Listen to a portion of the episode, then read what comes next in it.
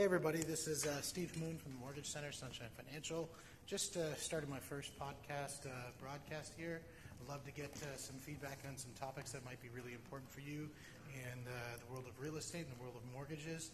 Um, been very fortunate to be surrounded by a lot of successful people in both elements, uh, as well as uh, had some uh, good success myself, and uh, really want to talk to you about what's really important. So some of the things that I've thought that would be great would be dealing with things like first-time home buyers, specifically focusing on a lot of the programs that are out there to help people, such as millennials, get their deposits, the down payments for the purchase of their properties.